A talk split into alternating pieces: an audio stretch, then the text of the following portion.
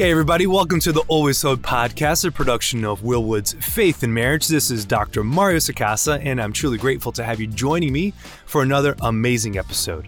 Well, in today's show, I welcome Dr. Peter Malinoski, and we have a wonderful conversation about shame. If you can have a wonderful conversation about shame, I think we accomplished it. So, we get into the ins and outs of what shame is, what are the various elements that shame encompasses, why is it so destructive in, in, in our social relationships, how does it impact our relationship with God, why would God even allow us to experience shame? We cover all of that, as well as kind of get into some practicalities of how to overcome it if you do struggle with shame in your life. So you're going to love this show. And of course, you can't have a conversation about shame 2021 without talking about Dr. Brene Brown. So we reference her work throughout the conversation and talk about what's good about her work and, and where it's lacking from a, from a Christian anthropological perspective. But it's wonderful. It's a great conversation. If you do struggle with shame, you're going to enjoy it. So please stay tuned and share it with your friends if you do find it helpful.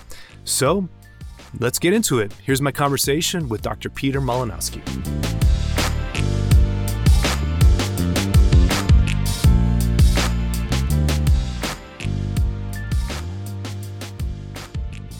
Dr. Peter Malinoski, welcome to the Always Hope podcast. How are you doing today? I'm doing great. It is an honor and a pleasure to be here with you, Mario. Oh, it's a, it's a great gift. How, how are things in Indianapolis going right now? well, we're starting to warm up. Springtime, things starting to wake up. Uh, not quite springtime. Yeah. We're actually beautiful today. Actually, we're we're actually thinking we got to have to tap our maple syrup or do our tap in for maple syrup here pretty soon. So it's kind of now, now, being from southern Louisiana, I'm I'm assuming springtime and winter times have different temperatures uh, uh, equations for for yeah, like so, we, we Yeah, I mean, like right now it's probably 50 degrees and sunny out, so uh-huh. it feels really, really great. Yeah, yeah, that's great. I can roll with that. Yeah, that, that's fantastic. So I, I know we're, we're recording this uh, the day after the feast day of Saint Sebastian, so I, I know Indianapolis Colts fans are lamenting, I guess, a little bit of, uh, um, you know, the retirement, the sudden retirement of Philip Rivers, our, our Catholic quarterback right. in, in the NFL, but uh, but rest, you know, God bless him. He, I know he's going to be a football coach, but how, what what what's the what's the word on the street in Indianapolis? Well, you know what? I'm a Packer fan. I grew up 45 minutes away from Lambeau Field, so you know, I'm the season's going on for me. Yeah, yeah. yeah. So for, for, forget the forget the Colts. Yeah, the Packers are crushing it right now. Yeah, yeah Aaron Rodgers got. Actually, you know what? That was the Colts. Like that was the thing. Like when I when they moved from Baltimore, mm-hmm. that like that really rocked my little world view of like football teams and where they were. So I was that was like because that was the first time I'd ever heard of a football team moving. Yeah, you know, so it was like, huh I had this little poster, you know, on my wall that had all the divisions, you know, all the all the helmets, you know, laid uh-huh. up there, and uh-huh. it's like now this isn't accurate anymore. Yeah, yeah. So I remember that really vividly. The move, yeah. That's funny. Uh, Peyton Manning has a show on ESPN Plus, and he had um, David Letterman on it, and Dave Letterman's from Indianapolis. T- talked right. a lot about that experience. It felt like he like like he struggled to root for the team early on because he felt like they stole the team from Baltimore. Team. You know, yeah. so so even when they were first there for a while, it's like he still referred to them as like the Baltimore Colts. So yeah. and Johnny Unitas never accepted it and all yeah. of that. Yes. I'm old enough to remember all that. That's awesome. That's great. That's great. yeah. Well, the podcast isn't about uh, Baltimore football or, or Indianapolis football, so we'll, we'll we'll get back to the topic at hand here. So, you know, I thought for today, I obviously there's a lot of things we could talk about. I know of similar minds with regards to kind of a Catholic integrated approach to, to psychotherapy and, and the psychological sciences. I'm a, I'm a counselor. I know you're a psychologist in Indianapolis. Right. But um, but I thought for today, you know, it'd be great to to have a conversation on on the topic of shame. Um, it's something I know that you've you've done work on in in uh, in your podcast on the Souls and Hearts website. But I know mm-hmm. it's something that for me, I can speak like I first encountered the, the topic really through the work of Brene Brown, and I uh-huh. discovered her her book uh, Daring Greatly probably soon after it came out and uh, that it just rocked my world. I I, I thought yeah. it was what a, what a fantastic topic to to discuss. And if the listener, if you haven't checked out Brene Brown's work, you know, I would say listen to her TED Talk.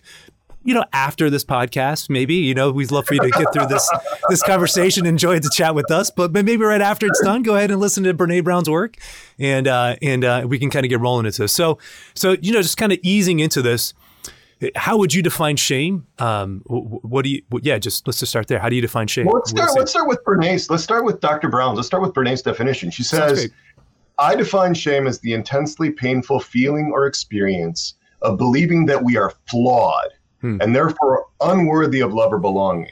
Something we've experienced, done, or failed to do makes us unworthy of connection. And that's one of the better definitions that's out there, but it's actually really incomplete. If you start looking at like the trauma literature and you start pulling in the different elements from the different uh, for the different uh, writers, the different clinicians, the, the different theorists, you actually find that there are five major dimensions to shame. Well, give it to me. Five. All right. So the first is that shame is a primary emotion. It's not just an emotion, but it's a primary emotion. And there's a distinction there. Okay. Second, it's a bodily reaction.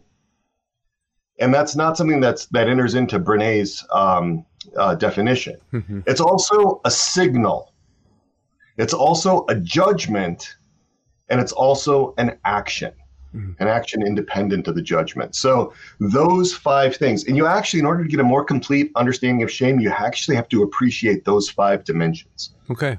Well, why don't we why don't we just tease those out for a little bit? You know, the first one you said is that it's a primary emotion. Now, I'm thinking in my mind, I go back onto my uh, Sue Johnson um, attachment theory lens and kind of thinking about the differences between primary and then secondary emotions, where right. a secondary emotion would be kind of at the surface, um, and the primary emotion is the one that that's that's really kind of undergirding. So an example I give often in, in, in my experience, I just gave a talk this past weekend to to a group of married couples on communication, and I and I made these distinctions. And for me, for a long time, I used to get so angry with my kids about just how they would leave the cup out. You know, like you'd walk through the right, house and right, the one right. the one darn water cup is sitting there on the coffee table, and it wasn't me. I mean, I've been at work all day, so I know that ain't my mess.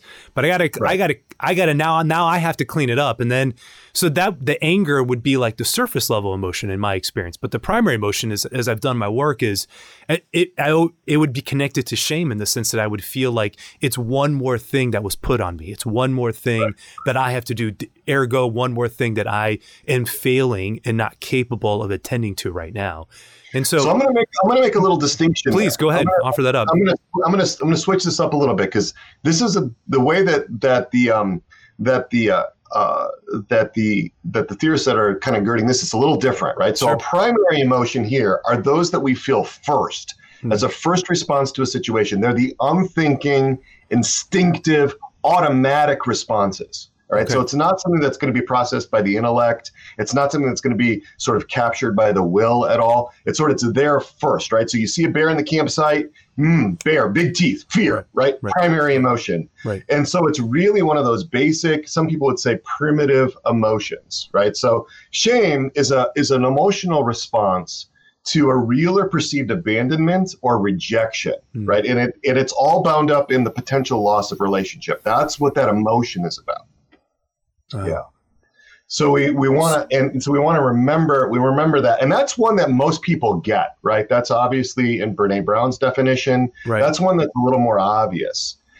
Then there's the bodily reaction, right? That's the second one, and that's where we um, that's where we get into the physiology of shame, mm-hmm. the neurobiology of shame, and you know that actually um, that actually can take us in kind of two different directions. Okay. One, it can take us down in hypoarousal, right, where we get into the freeze response, right, and we disengage, we want to disappear, we start to numb out, we might dissociate, we lower our head, you know, things like that. Um, or we can go up into the fight or flight, mm-hmm. right? That's the hyperarousal, and that's where we um, our cortisol levels go up, our ACTH levels rise. We've got a stress response. We're starting to uh, get into that uh, uh, heart racing, breathing quickening, pupils dilating, blood rushing to our arms and legs, all that stuff starting to go on. Uh, and so there's a huge body aspect to shame that a lot of times people don't fully appreciate.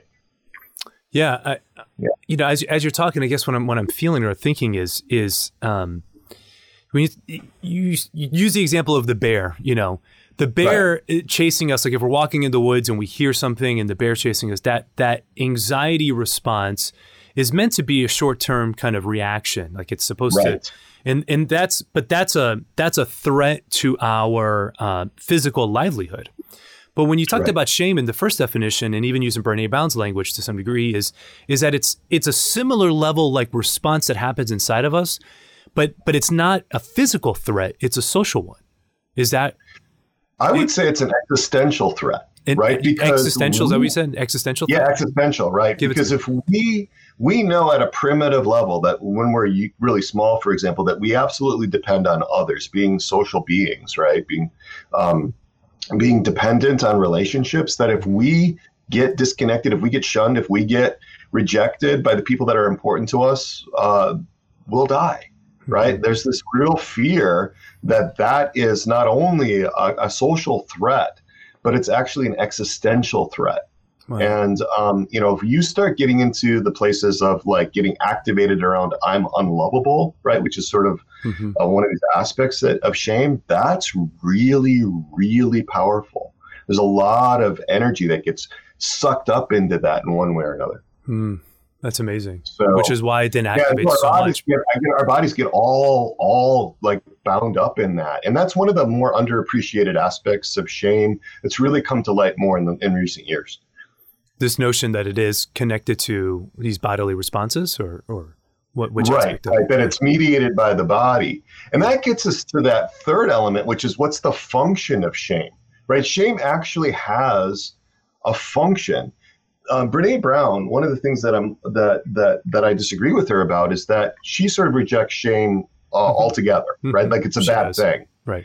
Um, and you know, if you look at other theorists, uh, they talk about the upside of shame, right? Now, some of these are evolutionary theorists, mm-hmm. right, that are about how shame allows you to know when you're engaging in some behavior that would get you excluded from the herd you know, and because of social animals, we're social animals and all of that, that's important for survival and blah, blah, blah, blah, blah. It's all that evolutionary theory stuff coming in. But it does allow us to understand when we might be doing something that would lead our caregivers, our parents to disengage, right? And because we desperately need, when we're little, you know, we desperately need our parents to be engaged, that that shame serves as a warning to um, to begin to inhibit mm-hmm. whatever we're doing so that we have a better chance of keeping our lifeline to our parents intact right? So um, so there are uh, ways that shame helps us to learn the boundaries of socially acceptable behavior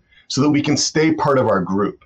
You know and by 12 to 18 months of age if you look at developmental psychology toddlers are beginning to show signs of shame. The the the, the, the real obvious sort of physical manifestations of it in their faces and so forth. So shame is a survival mechanism. It keeps us from terrible consequences, abuse. You know, just think about this, right? Like if you're in an abusive situation, mm-hmm. right, and you know you're you're crying and, you, and dad comes down the stairs and are you crying? I'll give you something to cry about, right? If you can if you've got a shame response that knows when you're crying that you're that, that brings up shame in you and it inhibits it and shuts it down, it may save you mm-hmm. from some pretty negative consequences in a really difficult family environment, right? So. Yeah. One of the things that that that that um, that I think it gets missed is there are some upsides to shame, but it's gotten such a since it, since it's one of those things that's a little tricky, right? It's a lot tricky. You know, it can be that can be easily lost. But we want to make sure that shame is in its proper place, right? That it's not taking us over. And in so many so many cases, it's just so overwhelming that I can understand why people would uh, would, would reject it wholesale. So right? sh- shaming my kids is okay. Well, no, I wouldn't say that shaming your kids is okay because that's the fifth one, right? That's the action, right? right that's right. the act shaming.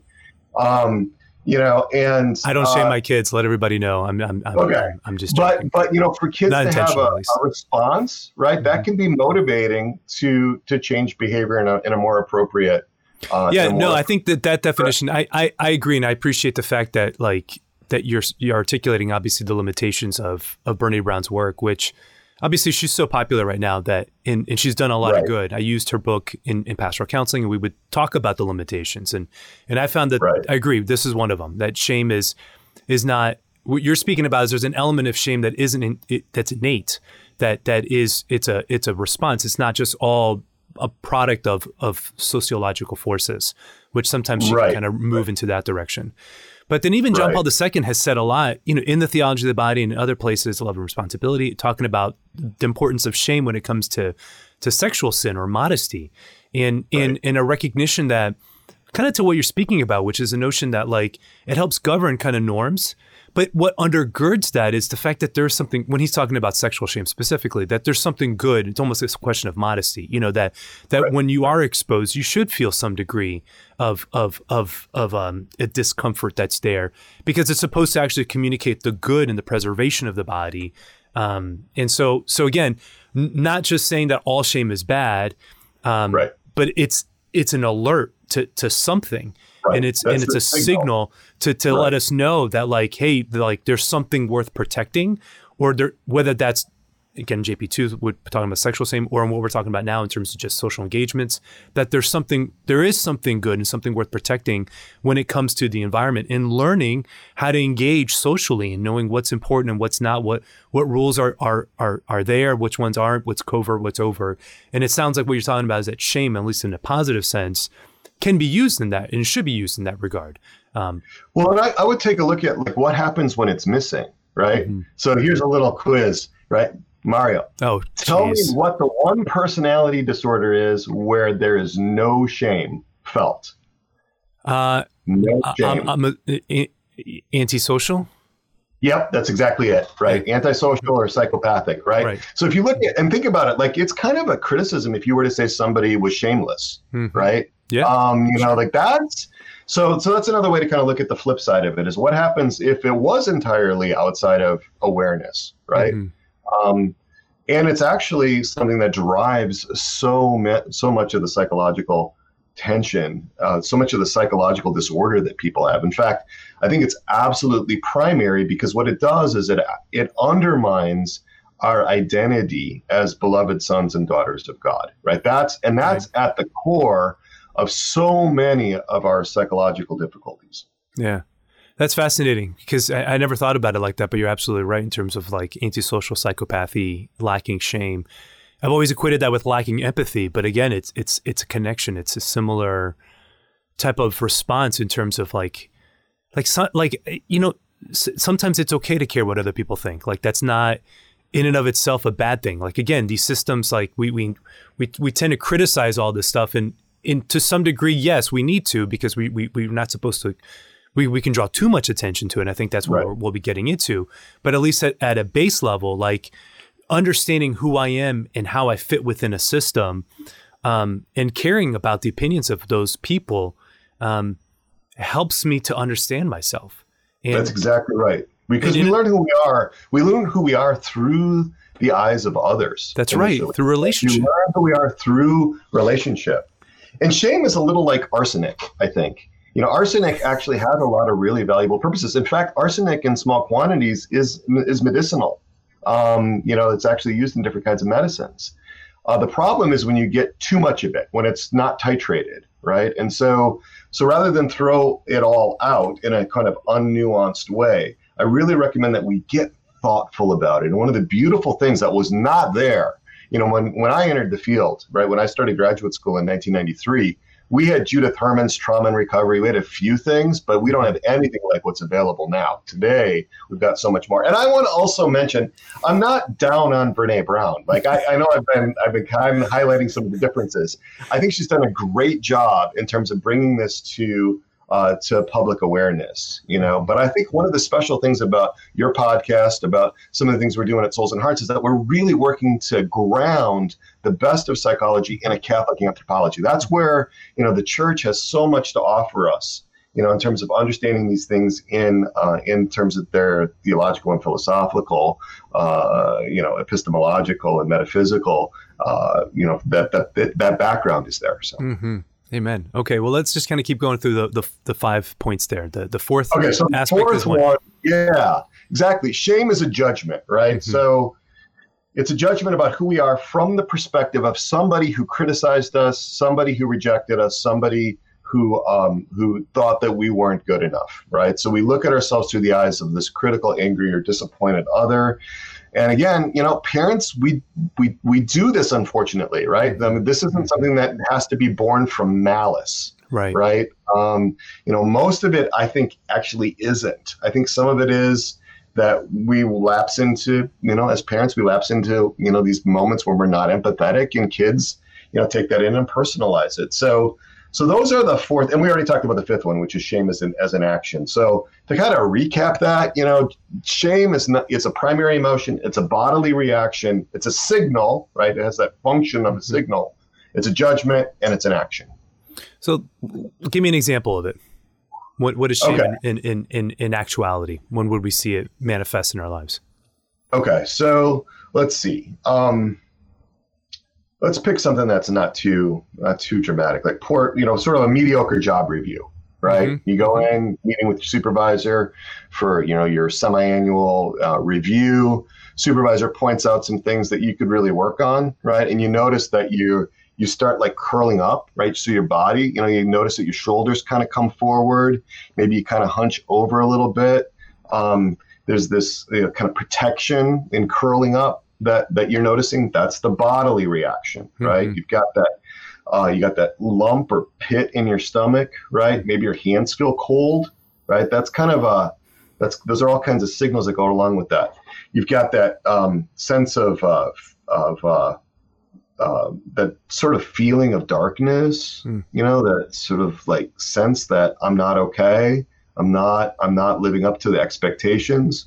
Right. Um, and you notice that you're starting to judge yourself. Like you're starting to repeat what Uncle Henry used to tease you about, you know, when he thought you were too short or whatever when you were a kid, not, not enough, you know, and so there's, there's, there's all these things that start to wrap up in that. And, there are different mechanisms because what's getting activated is something around your identity right that's really what shame focuses on is this question of identity and i would also argue that you know our god concept or our god image i should say the mm-hmm. the, the way that we understand god is often a product of who we think we are right so our self image often drives our God image. Because if we've come to believe at some level within us, and some part of us is believing that we're unlovable, that also means that God doesn't love us, right? So, one of the things I'm most concerned about in terms of the way that shame undermines and can really harm us in terms of our identity is what it begins to tell us about the nature of God, these sort of experiential aspects of, of, of religion. Hmm. And uh, those kinds of things, when they get activated, can be really harmful to us, not you know, in the spiritual life. It's not sure. just something that sits in the natural realm, it's something that takes us into the spiritual realm. So, this is good. I mean, in terms of us being aware of, we could talk more about this in a little bit in terms of what particular triggers that we have. What, what, are, what are the circumstances that tend to activate this shame response? wonderful example, right. obviously, in terms of work, being at a performance review, you can get right. 15 things said right about you. It's the two things that are that are negative that you'll end up fixating on and telling your wife about later. And that's the stuff that'll keep you up at night. And there's again, there's a reason for it, you know. And and so trying to understand what what's the under like what what in that review is tapping into that question of identity. And I right. think again, I appreciate your your familiarity with the breadth of the research on this topic. My introduction and really the, what I really know is is is uh, is Brene Brown's work, and that's a distinction that she makes in terms of like what's the difference between shame and guilt, or even embarrassment. Right. You know, she'll talk right. about embarrassment being kind of like a it's almost at a at a joke. You know, it's like you you walk into the room and you have your your your uh, the toilet paper still stuck to you know the bottom of your shoe. Like if you could take a good joke, you might be a little embarrassed, but it may not necessarily activate all these questions of shame. But she says that the main distinction between shame and guilt is that guilt, again, to her credit, guilt's appropriate and actually is needed because right. guilt would be is is attached to behavior. We should feel guilty when we've done something wrong. And and that is indicative of, of what her research shows is that when we feel guilty and when we have healthy uh, lovableness and healthy sense of self, guilt actually does its job, which is then it helps us to improve our behaviors and to work right. better, um, you know, the next time.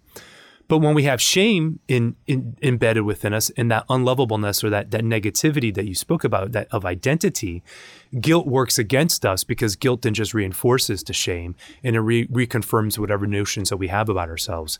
And so the the the, going back to that question of of what is shame or how do we make these distinctions, like is there anything more that you would want to offer in terms of like the differences between uh, shame and versus guilt?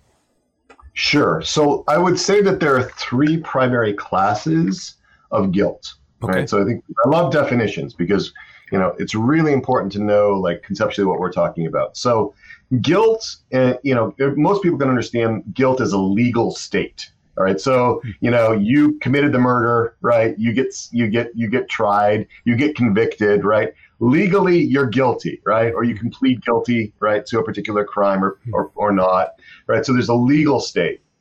There's a moral state as well, right? There's a moral state of guilt. If you commit a sin, right, you're guilty of that sin. And that exists in the objective moral realm, right? It's not something about your internal experience, blah, blah, blah. So I want to just mention those two, right? Because mm-hmm. the third one is the one that people can get confused with shame.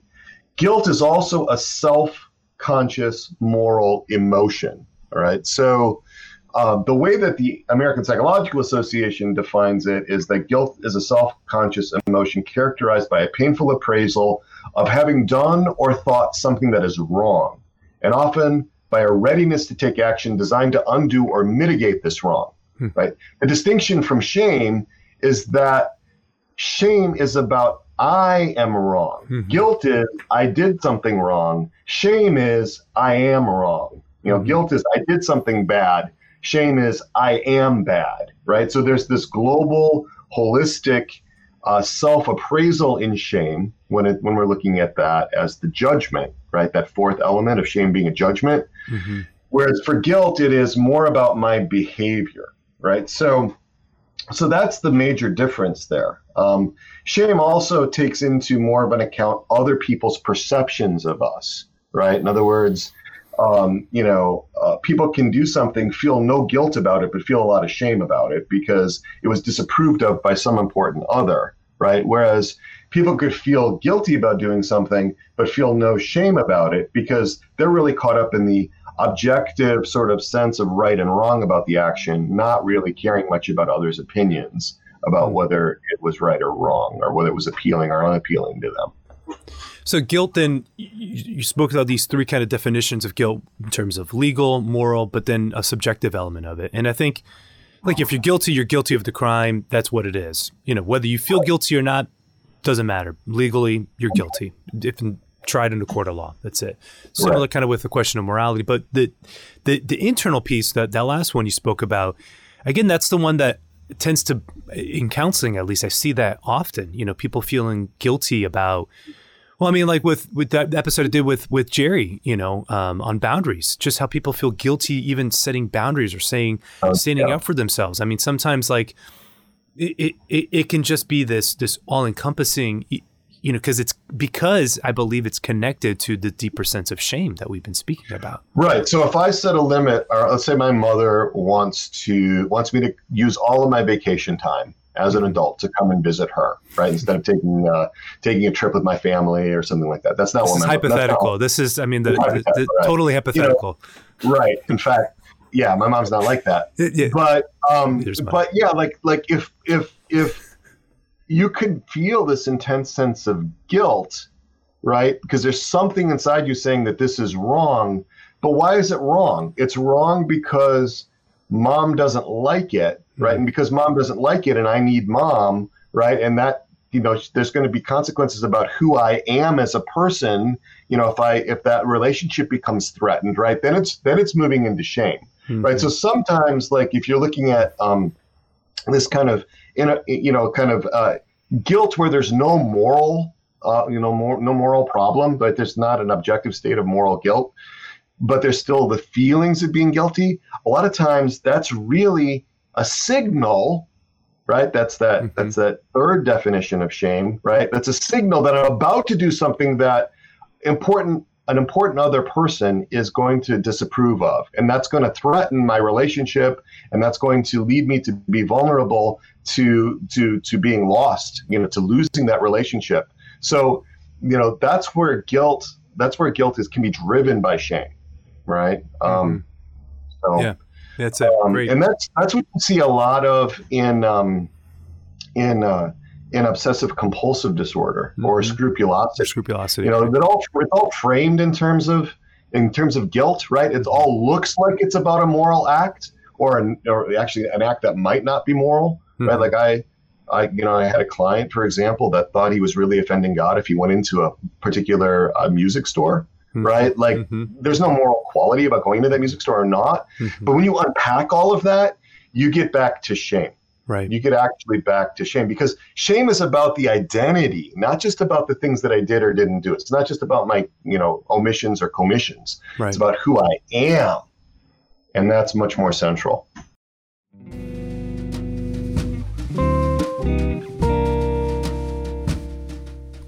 Hey, everybody. Uh, this is Dr. Sacasa, just taking a quick break from my interview here with Dr. Peter Malinoski. And, and I just want to say if you enjoyed this episode and have enjoyed the Always Hope podcast and the themes that I discuss and cover and the manner in which we talk about these things, then I want to invite you to come find me on Facebook and on Instagram, and you're going to love the work that we're doing there. Every week, I try to offer some type of encouragement about cultural happenings and current events um, as well as just trying to bring deeper, go deeper, I should say, into the conversations that we talk about in these episodes. So, check me out on Facebook, on Instagram. If you're looking for more great content to help you in your spiritual and, and emotional well being, then find me at Dr. Mario Sacasa.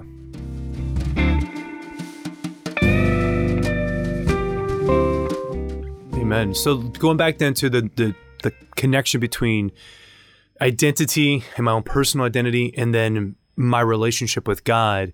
And if right. I'm carrying that shame, because because of, we've been talking about shame is primarily re, re, it's a it's a relationship response or a threat against a relationship. Right. Um, that's right. what's activating the threat of losing a particular relationship, a valuable relationship. Uh, and and so if if my relationship with God is caught up in this these notions of shame, I mean, just tell me more about that. What is what what does that mean? What are the implications? So I think there are ultimately there are three things that drive all psychopathology, right? All all psychological distress that we have. Well, not all psychological distress. I, I misspeak. Uh, all psychological uh, disorder. Mm-hmm. Okay, you can have psychological distress without having psychological disorder. Correct. For example, our Lord in the Garden of Gethsemane experiencing psychological distress. He was anxious, you know, um, and so, but all psychological disorder, and that is our appraisals of who we are, right? Our understanding of who we are, our identity, mm-hmm. our, our, our understanding of who God is. And the third thing is the relationship between us and God, mm-hmm. our understanding of that, our appraisal of that. Right? So somebody who's overwhelmed with shame believes that he's bad, believes that he's unlovable, is going to see God as not loving him right, is going to respond to God as though God is not loving him, right? And so these things can become really involved. I actually believe that there are parts of us that hold very different religions, right? I think we have as many religions as we have parts within us that carry out various roles. And so, one of the things that we need to do is actually work towards this interior integration and that is so that these parts of us, which are roughly uh, comparable to St. Thomas Aquinas's idea of the passions, hmm. can come under the governance of the core of ourselves, right? So, so I think these parts carry, they disconnect and they they carry different burdens. And one of the burdens that they can carry is this real sense of shame, and then they become exiled within us. Right? I'm an internal family systems therapist, so this is a lot of the language that I that I think about that I use with clients these these parts of us that carry shame get disconnected because if they were if they were allowed to come in, they might overwhelm us with that shame, and we wouldn't be able to function. Right. So we have this, we have these um, distorted images of God that are driven by our experiences that we generalize to God, and then are also driven by how we construe those experiences. Right. Mm-hmm. So a person that um, experiences shame because there was significant neglect emotional neglect in the house, right? Mom and dad didn't love me. That gets translated into I am unlovable, right? Mm-hmm. Gets translated into no one can love me, which gets translated into assumptions like God doesn't love me. And this stuff is often too threatening to be allowed in conscious awareness, especially by good Catholic men and women, right? Who have other, you know, who, who get really like sometimes get very uh, uptight when those kind of thoughts come up right? And so it it um, it it gets buried, it gets repressed, it gets denied, and, but it still has a powerful, powerful impact on us, which leads to why we can switch into these different modes of operating, which is why St. Paul can question in Rome, Romans 7:15, why is it that I do that which I don't want to do? Right? Why do I do the evil that I abhor? So I think it goes a long way to helping explain, and I think a lot of that is about defending against shame. It's about it's about defending against shame. Yeah, so let me kind of recap all this, just make sure I'm, I'm kind of hearing this right. You know, the notions that if we're looking at again, great distinction. You know, psychological duress isn't doesn't doesn't necessarily mean psychological disorder. You know, I'm I'm overcoming right. a six week kind of seven week bout with with COVID and the post COVID syndrome. I mean, I, I, I high anxiety at moments throughout the whole thing. You know, and some of it's just a weakening of of my capacity to to manage. You know, so nothing inherently sinful. Just but the, the experience is certainly there. So great that we make obviously those distinctions. And there's also there's also a distinction that's really important between something that's disordered and something that's sinful. Correct. So correct. You know, so we also want to make sure that you know, right. like something right. can be disordered. Like if you were born without arms, right, like uh, a thalidomide baby or something like that. That's disordered, but it's not sinful. It's and there could be psychological disorder that actually doesn't carry any kind of moral uh, weight to it, right? Correct. You know, you know. So uh, I also want to say that because a lot of times that distinction is not made mm-hmm. very clearly. Mm-hmm. You know. So. Yeah. Yeah, no, thank you for, for sharing that. And and I've seen that, you know, sometimes like in with respect, sometimes in the charismatic circles, you know, that sometimes when we do all the inner healing stuff and we make right. we, we forget that some some of these distinctions are there. That like if somebody's struggling with anxiety, that's not a moral issue. Like it's just struggling with like if someone's struggling with sex addiction, now we're speaking of something that is, you know, because now we're we're talking about offense towards your partner or offense towards God, and and so there there are there there are distinctions that that that that, that need to be made. Um, so agreed. But but bring this back then to like when we talk about the the concept of shame, that you said it's it's you know it's ideas of myself, ideas of God, and then the ideas in terms of this relationship. You know that that seem to really kind of play at many of these psychological distresses and not distress disorders. You know that we experience. Right. So if shame, if if if I've been taught that I am unlovable, um, then it's hard to be able to see God as somebody who could in turn love me. And this is then the, the gift of our faith and having an objective, something outside of ourselves that we can study, that we can understand, that we can that we can come to believe about divine revelation, about Christ's salvific act, and it's all centered on on Him loving us and wanting to come to save us, and then allowing then in the work of of counseling or even in spiritual the spiritual directions of life is to be able to learn what it means to receive that and to receive those graces. Um, and in the end, obviously, that would be what what what heals uh, the negative aspect of shame that that we've been speaking about. Is that? I would, yeah, I would say that it, it that what heals the negative aspect of shame, and I really want to highlight this. This was again what you said, but I really want to highlight it. Is that it's always experiential. Yes. Right. You, you can't be something that you just know at an intellectual level. Correct. It's got to be something that you know at a relational level, that you have those corrective relational experiences or those corrective emotional experiences. And so, in order for that to be healed, we actually have to come into contact hmm. with love, right? And that can be love through, um, you know, through another person. It can be us loving ourselves. Ultimately, yet all love comes from God, right? So the only thing that heals shame is love. Brene Brown makes a big deal out of vulnerability. That's not enough. I, well, she says empathy. That. She she would equate empathy, I think, to this. You know that if we're if yeah, you're right. It can't we can't just be vulnerable because right. I've seen too many times in, in marriage counseling. You know when when when one is vulnerable, the risk is always that the other then can can pounce, and that's the right. worst. That's the worst. When you, when you see that in marriage counseling, when somebody finally gets vulnerable and the other has just been been waiting for this moment, you know, waiting, just yeah. to freaking give it to him. And, uh, and, and, and she does. And, uh, it just, it's, that's, that's the worst feeling as a therapist. Cause you feel like you just set the guy up. Um, right. But, but anyways, the, so yes, vulnerability in and of itself, you're right, is, is, is a limitation. It's vulnerability which is then met with empathy. It's vulnerability which is met with compassion. Vulnerability which is met with with love and understanding. And to say that that you know, even as you experience this shame, um, you know you, you you can be loved. So let's bring this back right. to the example that we talked about earlier. You, you have a you got your performance review at work. And if you this is why it's important to have people who you really trust and can be this open with. Because if you do have let's say if you're married and you have your spouse and you're able to get to this point then you can or if not then if you're single then at least having some friendships or family members who you feel that you can actually get to a point where you can you can process this. So you can say man i had this report i had this performance review today.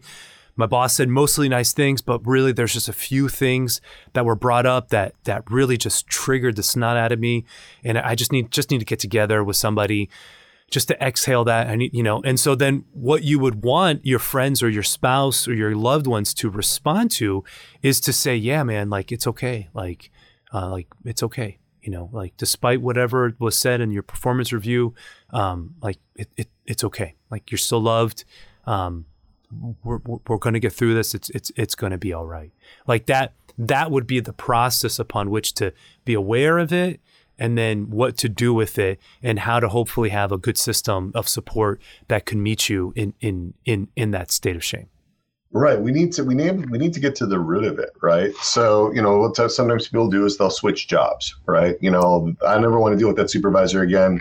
You know, external external focus. Like if you actually had a deep sense that was integrated throughout your entire being, right? Consistently, that you were a beloved and cherished child of God.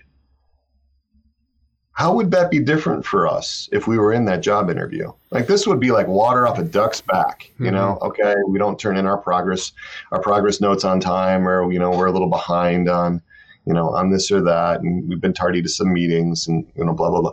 None of that would matter right? The only reason that stuff matters is because it triggers something that's latent within us. Hmm. And the goal of this is to not calm down. It's not to it's not to um, make sure that we never have anybody that triggers us right? That that would you know i use an example of an immune system right, right like right. back in the mid 70s you know there's this movie came out john travolta boy in the plastic bubble where the boy had had, a, had an immune system that was so compromised he had to live in this plastic bubble mm-hmm. in his house and we could set that up where you know we set it up so that no no criticism no no no little you know uh, you know criticism or, or, or negative comment comes to us but really, what's better is to have a really strong immune system, right? So that so that we know that even if we're being mistreated, like our Lord was, like the, the apostles were, that even we're being cut down, that that stuff doesn't rock us, that it doesn't take us to our core because we know who we are in the eyes of God, right? And that's the only one whose opinion really matters.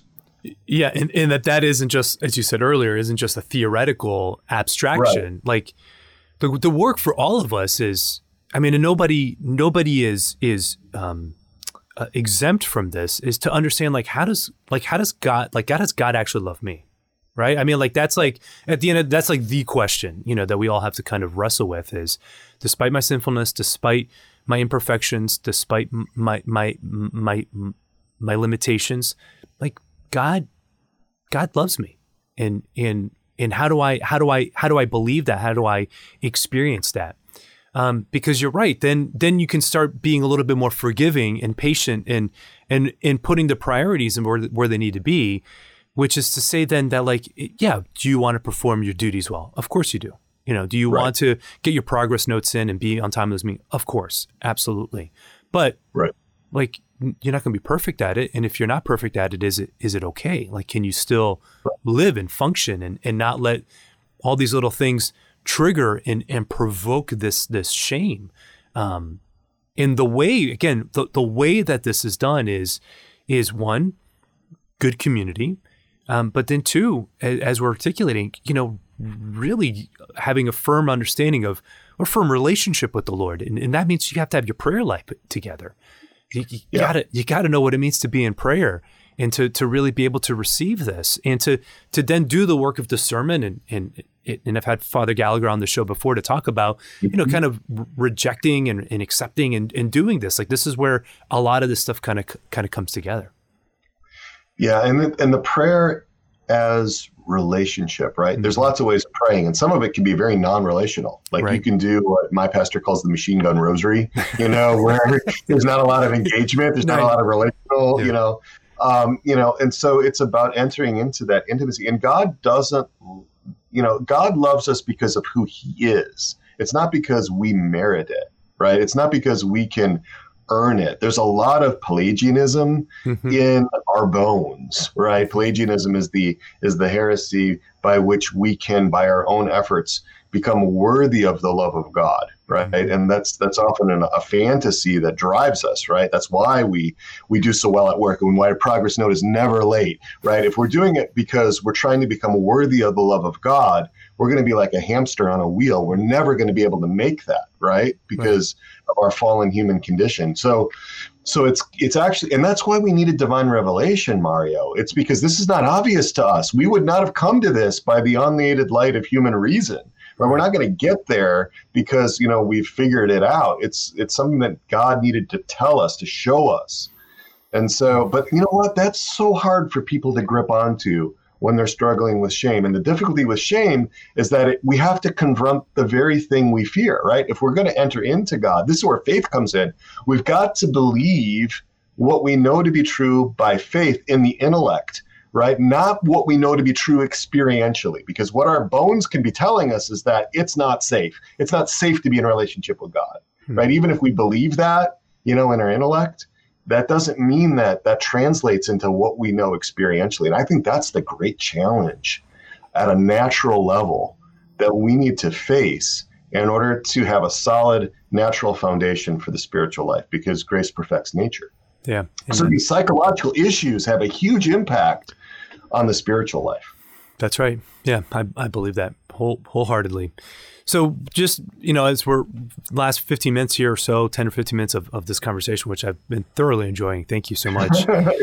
you know, it, how, how can we, as parents, many of my listeners are young parents, you know, and we, we, we fret about wanting to do what's right for our kids. You know, you talked about the, the plastic bubble earlier. I think sometimes we think, well, we know in our society that's the direction that we've gone in, which is that we just have to be they, we've gone from the phrase that I used to hear was helicopter parents, and now the phrase that's being used is bulldozing parents. You've heard this expression, and so I what this not. is.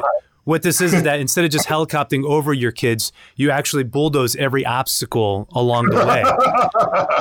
so you tear you tear every every obstacle down in front of them to create as, as smooth of a path, you know that that comes. And so this is where the books like the the coddling of the American mind, if if you've read that, um, which is an excellent read, um, you know, is trying to attack this notion that we can't have safe spaces for everything. We can't have um, trigger warnings for everything.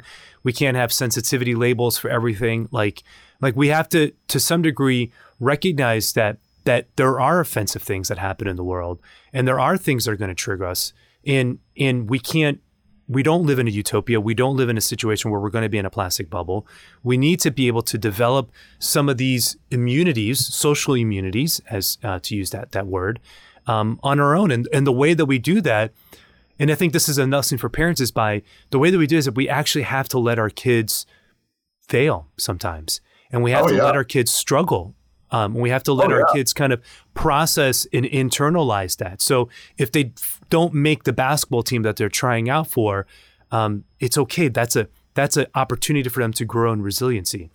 If you catch your kids looking at something inappropriate online, yeah, you put the filters, but you don't shame them in that. You have to kind of continue to teach them to say, okay, well, what was going on in that moment? What happened? And, and how do you learn from that so that you can be better equipped to say no next time? And, and we have to allow and recognize that as best as we are as parents, we're not going to get it all right. And and so even if I if I lose my temper with my kids, do, can I be vulnerable enough to come to them and apologize afterwards and at least model that? I mean, this is this is I guess the type of gentleness that we want to, at least I want to encourage the listeners and, and, and my parents to to engage in is to recognize that like you ain't going to be perfect and you're not going to have it all all figured out and and it's okay to let your kids struggle and and um, and try to understand and to learn because they need to develop some some resiliency. Yeah, I mean, I I agree with all of that. I think the best thing in a natural realm, right? So we're just talking the natural realm here. We're right, not talking about the right. spiritual realm. We're talking the natural realm. the best thing in the natural realm that parents can give their children is to be well ordered. All right. So, what I mean by that is this integration, right? Because anything that we don't tolerate within ourselves, we won't tolerate in other people. Hmm. And so, so for example, one of the reasons why we get angry with our kids is because they raise something in us that can bring us shame, right? And anger is one of those emotions that, for men especially, can um, can suppress shame, right? So, so you know, if um, if uh, if uh, a child says to his dad when he's two, a two year old, three year old, says, Daddy, you're a terrible daddy, you know, because he's mad at dad, right? You're a terrible daddy. And, you know, I hate you and I'm never going to talk to you again, right? Mm-hmm. Let's say that, that the dad has some real issues with shame, right? This would be a more extreme case, but like, and gets into, you don't talk to me that way. This right. is not, you know, starts invoking the fourth commandment and all this, you know, really, it's not about correcting the child. Mm-mm. It's about warding off the shame, right? Because maybe that dad has a deep sense of not being a good dad, right? Maybe it's just like I'm failing at being a dad because my kid is angry at me or whatever, hasn't really worked, learned through anger. You can learn like, you know, the top 10 tricks of discipline. You know, I'm just thinking about all these things I see in the parenting magazines, you know, at the mm-hmm. checkout, you know, checkout aisle at the grocery store. You can learn those sorts of things and maybe you could learn how to act like a good dad I think what far is what's a fed a far better thing is to is to put that energy into actually healing what needs to be healed in you, right? Because we're learning that a lot of this stuff is generational. You can actually trace it back through the through the generations of a family, and so. Mm-hmm. So, for parents to actually invest in their human formation, mm-hmm. that's really, really important a lot of Catholics don't think about their human formation. They think about their spiritual formation, and they may put a lot of effort into into prayer and the sacraments and spiritual direction and all that. That's great. I really recommend that. But if the natural foundation isn't solid, and a lot of times it's not, whatever spiritual edifice you build on that is going to be unstable, right? Because grace perfects nature. Grace has to have something relatively ordered to perfect mm-hmm. or there's mm-hmm. going to be this ripple effect. So a lot of the spiritual problems that people have, like if you actually look at what's under underlying them, there's something that's you know in the natural foundation that's disordered. So so I really encourage people to think about their human formation, natural level formation, not just the spiritual formation, because the yeah. two of them go hand in hand. Amen. You know, and, and, with that example again, you know, if if your kid yells at you like that, right, I mean, you still need to discipline them. You know, I think this is what sometimes people when I give these lectures, they'll say, "Well, right. well, what are you supposed to do? I mean, how do you respond to it?" Well, I mean, you still want to discipline. You're still going to discipline them, but like it, it becomes about disciplining, and about right. again reestablishing what's appropriate, what's inappropriate, and trying to set the bounds of of the relationship that you want to have with your son. It's about his betterment. It's about his betterment. Right. It's about discipling him because you don't want him to think that he can yell at every adult. That's but it's not about your shame. See, there's that's right. the difference. Like when you right. and I, I, I really came to understand that with my my second son was two. I mean, he headstrong, beautiful little boy. But man, I used to lose my mind, you know, over the dumbest things that he would do. I mean, he would just throw the diaper at you or whatever. I mean, all this stuff. And I was like, at some point, I realized like, like I, I at one point I got so emotional and like so angry, like, and I was like, he's two, like, you know, he's not he's fundamentally incapable of understanding what it is that he's he's not being manipulative. he's not a sociopath in training. I mean, like he he's he, but all the things, all the narratives that we and it's like the problem isn't him. Like the problem is me. Like I have to figure out why this is triggering me so much right. and what it is that I need to do to be a better parent here because he is completely incapable of knowing what he's doing right now. He's not 21, he's not 22, he's not being right. deliberate, he's not being intentional, he's just reacting. That's all he's doing. And he's, he's not even close to the age of reason. He's not, exactly. He's, he's nowhere close. close to the age of reason. Not even eight. Exactly. That's six or seven. Like he's just two, just being a toddler. Right.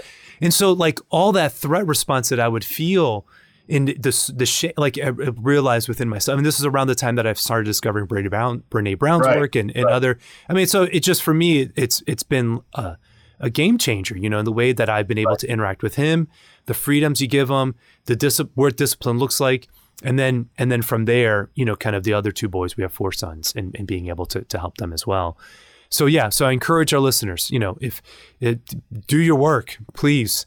Uh, you yeah. know, work work on your emotional life and, and and attend to the issues that you're dealing with. So, Peter, if, if people have been enjoying this conversation and they want to get more information that you have to offer about shame and and, and others, uh, where would you recommend them to go? So uh, you know, at the risk of like sounding my own my own horn here. That's all right. I, I set I it up for you. I, I I I, gave you your own horn. I I rolled it out for all you. Right. I gave it. I gave it to right. you. yeah. No, I have. I so I have a podcast that is called um, Interior Interior Integration for Catholics.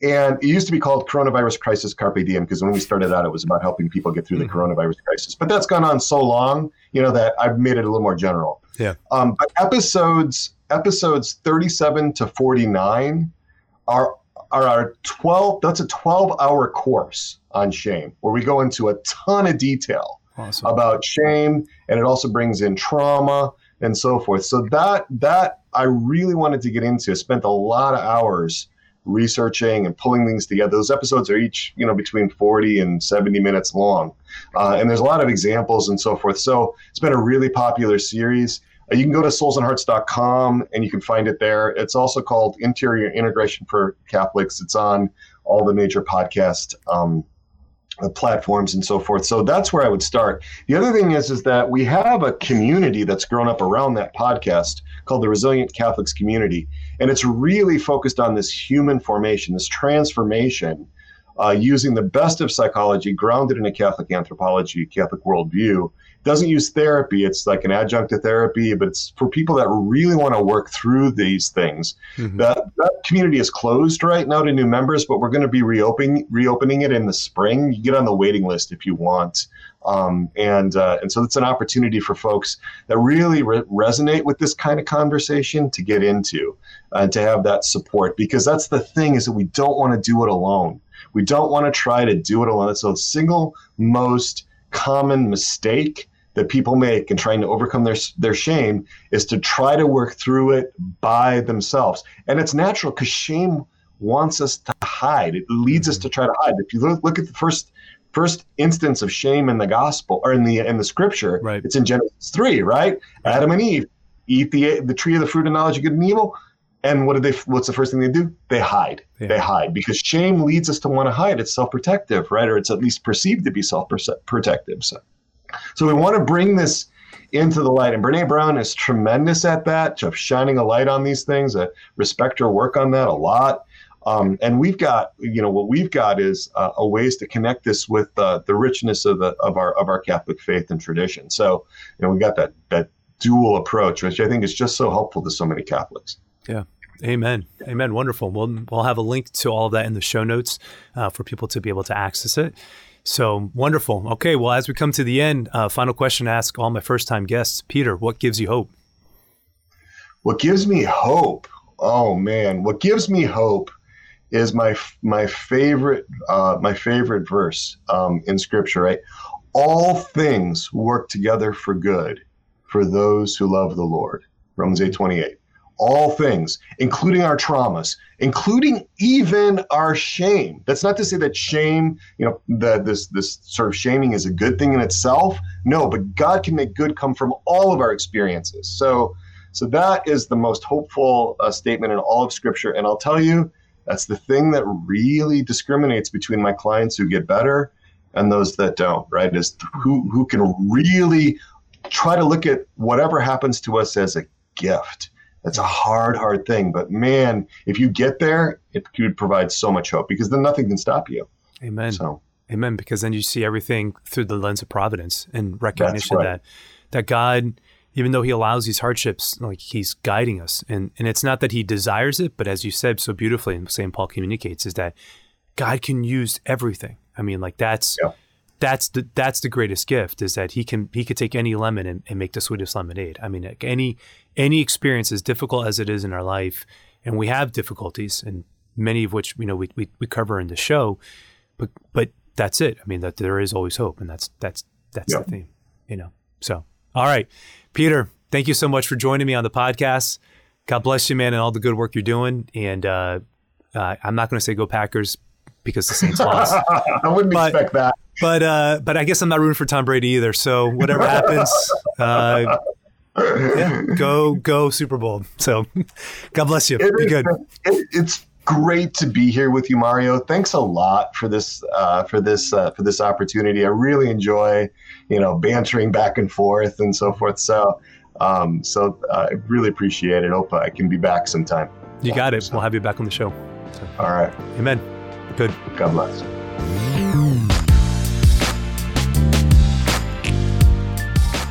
All right. So now that the episode is done, here, here's the irony of the whole thing. I used a new recording software uh, to record this episode, and I didn't do my job beforehand. And so that means I didn't like test it out appropriately to figure the ins and outs of it and how it actually worked. And so when I got the audio back after doing this episode, it came back less than what I would have wanted. So as I was listening to the op- the episode and trying to do the edits, my shame was like, I, mean, it was it was being activated because for me, one of my triggers is most certainly my perfectionism. Um, so it, you know, I say that because here I am. I, I mean, I couldn't the humor of it didn't escape me that I'm feeling shame as I'm editing an episode about shame. So, you know, God in his humor uh, does all things and uses all things.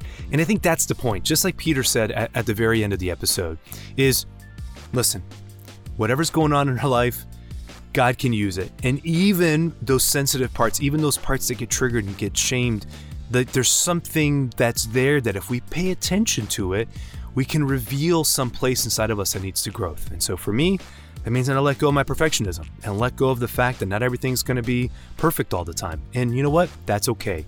And as I've gotten older, I really have ascribed to this mantra that I know is out there, which is don't let the perfect get in the way of the good.